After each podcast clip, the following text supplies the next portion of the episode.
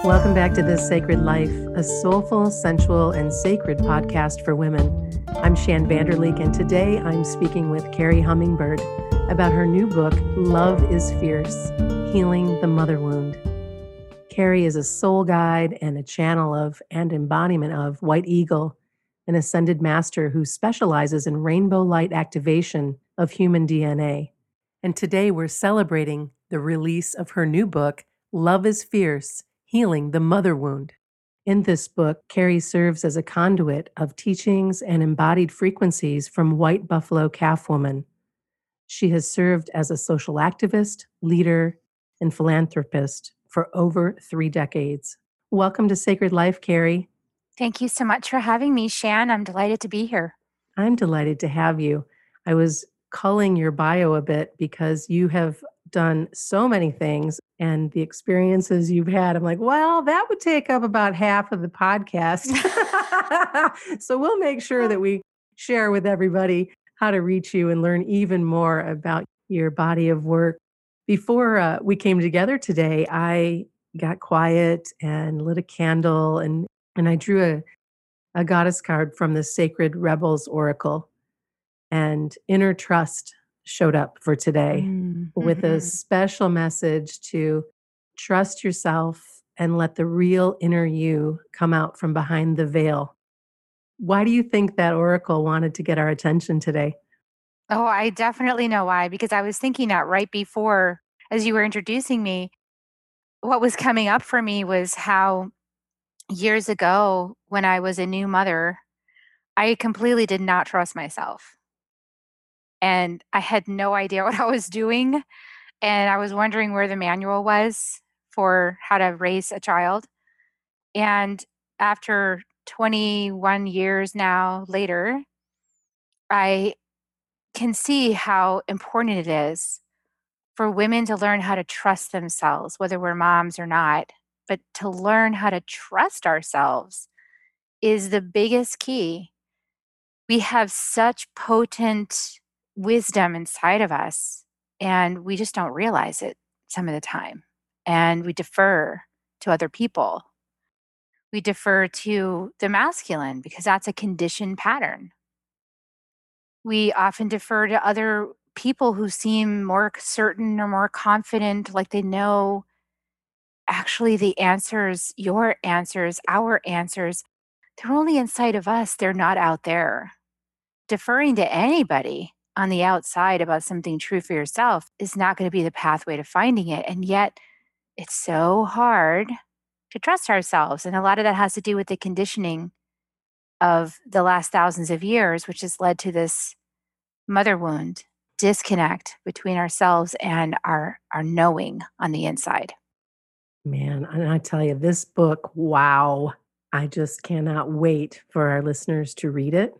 It mm. packed full of so much wisdom and knowing and what a body of work. It's dumbfounding as i was mentioning to you before we even started recording like uh, we might have to have more than one conversation about kind of far reaching isn't it this topic? about this topic.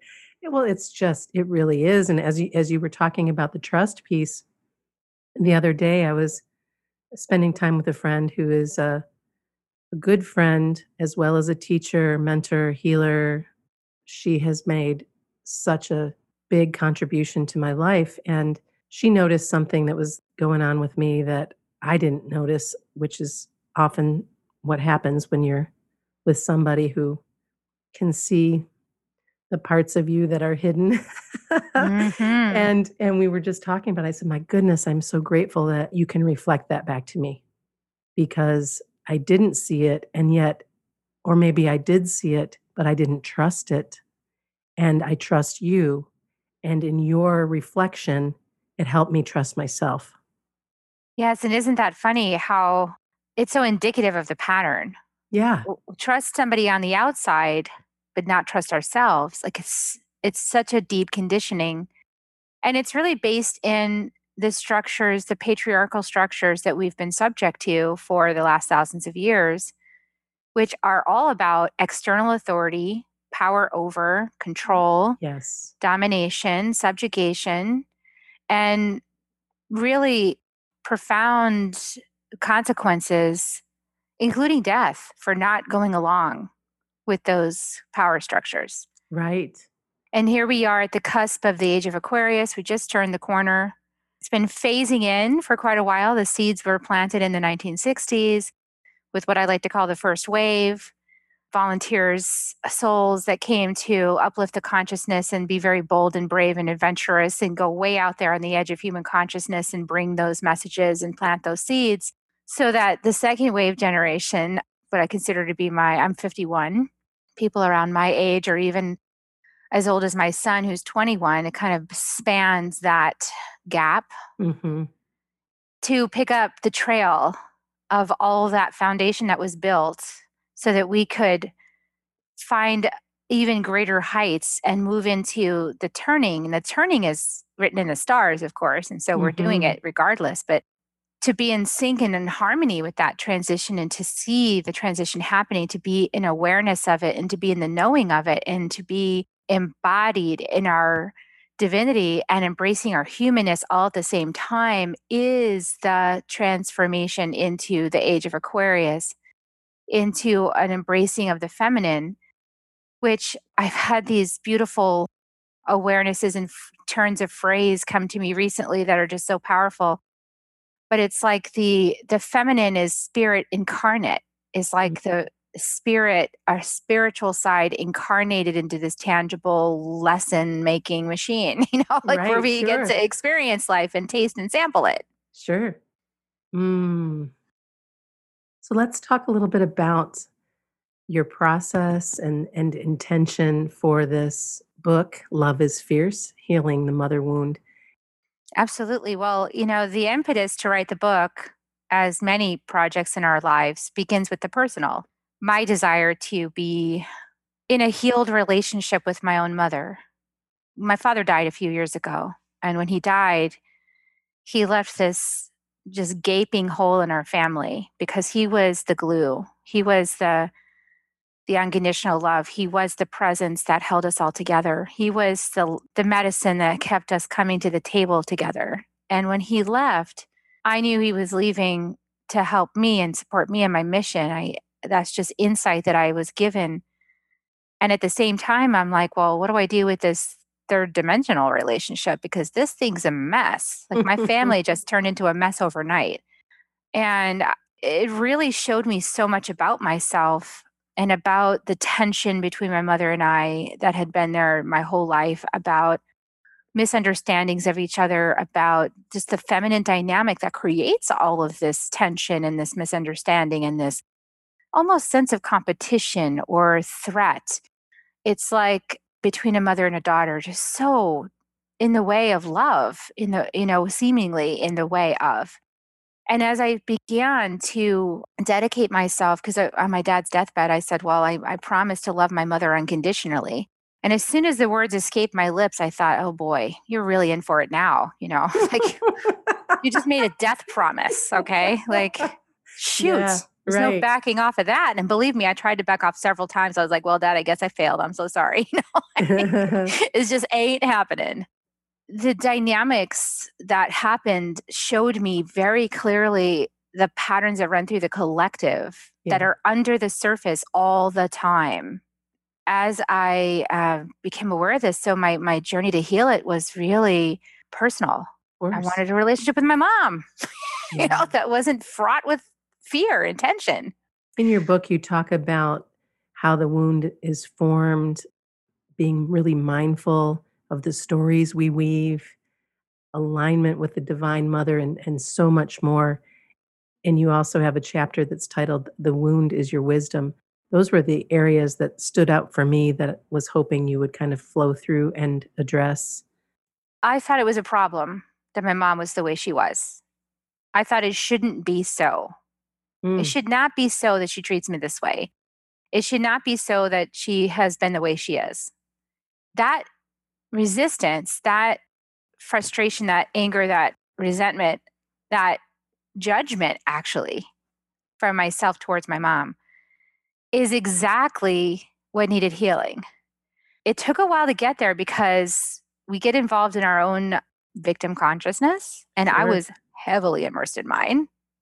I had the poor me down like Pat, you know, really good with poor me. And it took my dad dying for me to really see how I had this poor me consciousness combined with a sense of complete entitlement for how I should be treated. It was like incompatible. It's like, well, are you an entitled princess or are you a poor me pauper? Which one are you? Are you grateful for what you have? Is gratitude anywhere in there? you know, Yes. Is it anywhere in there? For me, no, it wasn't. With my dad, yes, absolutely. So grateful for my dad. But my mom, could I find an ounce of gratitude? Hardly any. This is really where I had to do my inner work, and the whole thing was projected out. Of course, she was complying quite well at the soul level to give me all, all of the examples of, well, see, she's doing this, and see, she's doing that, and look at this. This is horrible. What mother does that? And and so I could really play my poor me story because Yeah. she was acting out. She was fulfilling it. At the same time, I knew I was called to purpose. I knew I was called to purpose to be a strong woman, a role model of what a strong woman looks like. You know, all these years I've been in service and I've been out there trying to empower women and like being a message and a light and and shining my own light and Mhm. and claiming as much as I can, you know, as, as a beneficial impact in the world. And I was blocked. I was so blocked from what I thought should be happening. How come it's not happening? Yeah. Why can't I get there? How come nobody's listening? So wrapped up in the external approval. Yes. Oh my gosh, I can so identify. We're not talking about fathers right now, but I can almost just flip your story and just paste it right onto my father experience, my father relationship before he passed. So, in listening to you, I'm like, yep, yes, yes. Yes, yes, yes. and now, in his, on the other side, I have a much better relationship with him now than I ever have.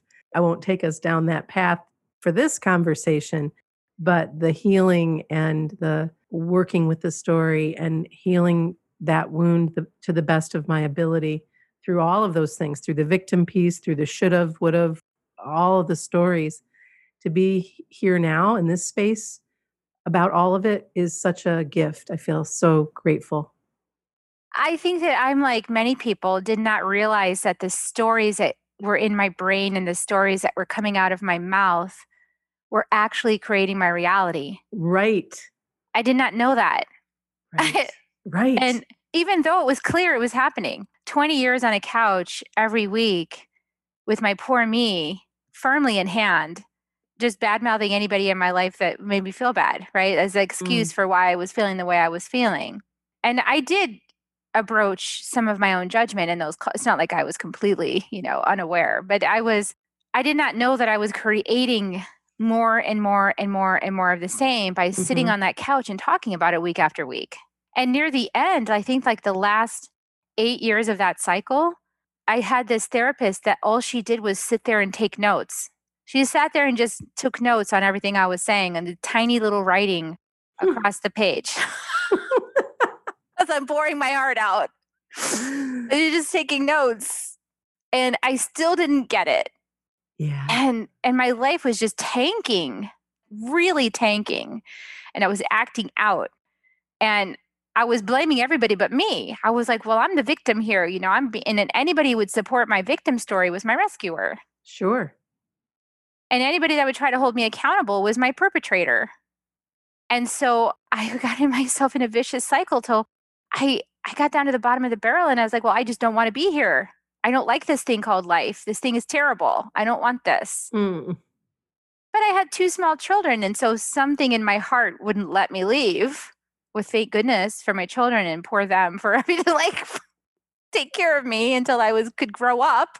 This is really the state. uh, As I look back on it now, I see I was so immersed and so struggling with the jail of the patriarchy built for women. Oh, yeah. And even though, in a conscious sense, we could look around and we could objectively say, well, you can get a job, you can work, you can buy your own house, you can do all these things. The jail was in my mind, Mm-hmm. the patterns were in my mind. I had to break free. And the relationship I picked was another one of those perfect relationships, you know, like letting basically letting me be the victim. And then, you know, he was also the victims. We were both victims. I don't know if anybody ever experienced that in a relationship where you're both victims and the other person is always the perpetrator. you know, it's like, wow, how could we both be victims? Woo, but a lot of Mhm. society is that way right now. And so Yeah. somebody has to claim sovereignty. Right. And claiming sovereignty is a fierce journey. It is painful. You have to own things. And as I've cleared and learned how to clear that judgment layer, this shouldn't be so, or you shouldn't treat me this way, hmm the resistance to what is. As I cleared those things, and basically what started happening was I started learning about curiosity like, okay, well, it is here. So why is it here? I'm curious now. Okay. And in my curiosity, can I explore that? And can I look deeper? And can I say, oh, that's here to teach me? So, like my dad dying, for example, what a terrible tragedy. I love my father. Of course, I would never want my father to die. And yet, in his leaving, what amazing growth opportunity in my family for all of us to see our own shadows and how Oh, we were working together. And my dad was holding the whole thing together, this big, messy soup of us not taking responsibility for ourselves. My goodness. Mm. And without him and without somebody big enough to hold that space he was holding, we all had to do our own part. Is no more blaming it on somebody else. Yeah. You have to own your piece. Big, big work.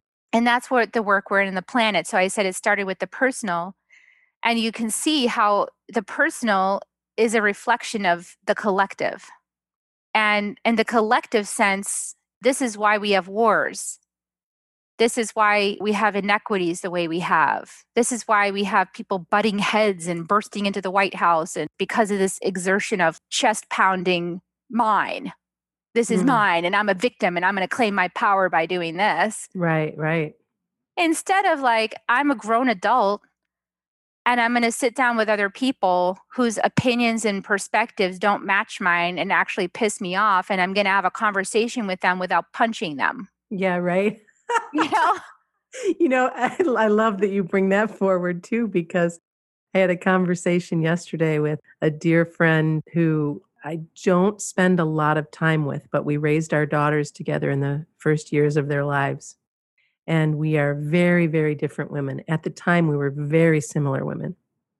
And I have done a lot of a lot of work since then. My daughter is almost the same age as I think your son is 21 yes we just t- took different paths in, in many many ways but i knew that i needed to be keep a, a safe a safe i use that word intentionally distance from her because last spring we got together and i was very very unnerved by things going on in this world and i wanted to be able to talk about it. And the feedback that i got was why are you being so emotional? It is what it is or it's just politics or it's just you know that kind of thing just kind of like let's glaze right over that and now i'm going to gaslight you. And i almost just got up and left. And she could sense that in me and so she said no no no just stay just stay. You know let's we change this the subject. And i found myself making myself smaller to finish Mm. the engagement and move on. So long story made short we talked yesterday for about an hour on the phone first time since. And we laughed and we talked and we shared our points of view that were not similar. And we came away with this both feeling so grateful that we'd found a way to do that. And while i don't want to run over to her house anytime soon and hang out it is a a chord and a and a beauty and a love that can remain even in our differences. I love that you shared that. It's really what a beautiful example of the possibility for each of us to learn how to be so centered and so okay, just so held, so supported on the inside, so okay that we can allow other people to have their points of view and their perspectives and not feel threatened by it. yeah and not have to feel like we have to control it And this is really moving into the divine feminine because the journey is from conformity and control into expression and diversity. Oh, yeah. And this is moving into the the truth, the real truth that each of us is a, is an innate design. And this came out in my in the book, The Second Wave. Um, White Eagle shared this metaphor. I asked, "You want me to go out and tell people that that they can talk to each other in love and every you know, and we can all come to just love each other and accept each other?" And I said, "But that's not how it is in the world." And they're going to look at me cross-eyed, like I've lost my mind. How can I share that message? I heard this, look at your thumbs. I said, okay, I see my thumbs. Aren't those unique thumbprints? Why, yes. said, so that's the clue. The divine always gives you a blatantly obvious clue right on your body. You have a unique thumbprint. So you're in this unique thumbprint suit. You got unique eyes, unique perspective, unique ancestry, unique everything, life plan unique gene keys. I'm so into the gene keys right now. Unique gene keys. Everything is unique inside of your body on purpose. You des- you designed it. And so yeah, you're not going to see the world the same way as anybody else. And be fortunate if you see a little tiny sliver the same. Just be grateful for that instead of trying to make everything conform. And have you noticed that the more you let go, the more you release your grip? I'm like picturing right now hanging onto a steering wheel, you know, just oh, white knuckling it down a snowy, icy road, and then being able to, oh, you get to the pavement and all is clear, and you can lean back and maybe only one hand's on the wheel, and you're like, yeah. yeah, slow ride. The thing is that not only are we so absolutely different, unique, but the pair ups are intentional. So, this is how we lead into that last topic you wanted to talk about. Mm-hmm the wound is your wisdom. I remember my first journey into this idea. I went, it was early on. I had left my marriage of 20 years and I was on the spiritual path and I'd signed up for training at the Four Winds Light Body School with Alberto Villoldo. And he's sitting in the classroom and he says to all these adults, you know, like we're all like 40, 50, 60, you know, and he surveys the classroom and all, all of our little heads and he says, everybody in this room has mommy daddy issues. Felt yep. so insulted at first. like, I'm an adult. What are you talking about? But he was so correct. We yeah. all have mommy daddy issues. And he said, Do you want to know the way out of that? And we're all like, Yes, you know, because here we are, right? 40, 50, 60 sitting in this room, like our lives are a mess. And he says, Well, it's just an idea and you can try it on and you don't have to take it if you don't want to. But this has really helped me out is that as a soul, you specifically chose these parents to incarnate into their family so that you could learn from that dynamic. You specifically chose your ancestry, you chose your mother, you chose your father for the unique medicine that they offer. You chose all the chaos that they had in their lives in your early childhood. You chose it all, all the traumas, everything. You chose it because mm. you wanted to learn from it and if you can accept that your life will improve. And and i gotta say he was right. I oh, mean oh yeah. Oh yeah. so right. Oh and yeah. that's really the wound is your wisdom. Eh, that's where it comes from. In the process in the actual act of the acceptance is not easy. It's simple and it makes sense but it's not easy to do it. Mm-mm. it's very hard to do it actually. I remember in working through uh, ceremony and a practice to release our mother wound. I remember tears and snot and and growls and just contorted faces and oh yeah. really really in, in the gutter in the muck in it. And and then being able to expel it you know and just purge it out. Be able to purge it out and be on the other side and have witnesses to it. Oh, anyway, I, I mean, I'm right there right now. Yeah, it's powerful. It's powerful work. And there are really good tools for it out there. And we talk about forgiveness. And most people jump right to forgiveness. Why? Because it pushes the whole thing under the carpet and they can just act like good human beings. right. Like I, I, you know, I'm holier than thou. I forgave yeah, it. Love and light, love and light. Meanwhile, if you get in the room with your parent, you're like, you know, you're still like, is this really primal anger comes out? So you're not actually forgiving it because if you were, you'd be you wouldn't have that anger coming out anymore. So we have to go into the shadows. We absolutely have to go Oh, into the shadows and really all of our stories we created as children. Before we know what we're doing, we're creating all these stories, and then those stories become a lens through which we see this person. We actually develop like this this version of mother in our brains. So we're not Mhm. interacting with the person on the outside. We're interacting with this construction The that's imposter. that's the imposter that's always standing right in between you and your mother. There she is. But it's not the truth of her. And the same goes the other way. You know, as a mother, I can speak to, you know, how many times have I told stories about each of my sons? And then um, I start noticing that they're just like what I said. Right. So then it, it gets reinforced. But then at some point they look at me, they're like, Mom, that's not me at all. And it's so hard to see who they really are because of this construction. Yeah, that is so powerful. I was just thinking about that with my daughter when we we had a moment a few years back where she was really, really struggling and I was over mothering because I was just so caught up in fear and wanting her to be okay instead of helping her know she was okay. Helping her claim her power Helping over her her own it. wounds. Exactly. And there was this moment, and I'm still so, so grateful for it, where this could come forward and I could shift gears and be a mom who trusts her judgment, trusts what she's going to do, doesn't need to helicopter in and make everything okay, and all of the things that I was doing because that wasn't done for me. you know, like, uh, and then you're like, oh, and then you start tearing apart that part of the story, and it's just like, holy smokes, it just keeps going. Well, yeah, and like all the things that, especially if you're on a, a spiritual path and you're a mom, and your spiritual dark night of the soul happens sometime when your children were growing up, then there can be the guilt. oh yeah, Oh, I was going through such a rough time. I wasn't present. I was totally inward focused, or whatever addictions you had that expressed themselves, and and then you could feel guilty for that. And so then we go back to the same story. I bring myself back and my clients back to the story that Alberto said. And I said, listen, if it's true for you that you chose your parents and you chose all the stuff that they went through in order to experience it, then it's also true for your children.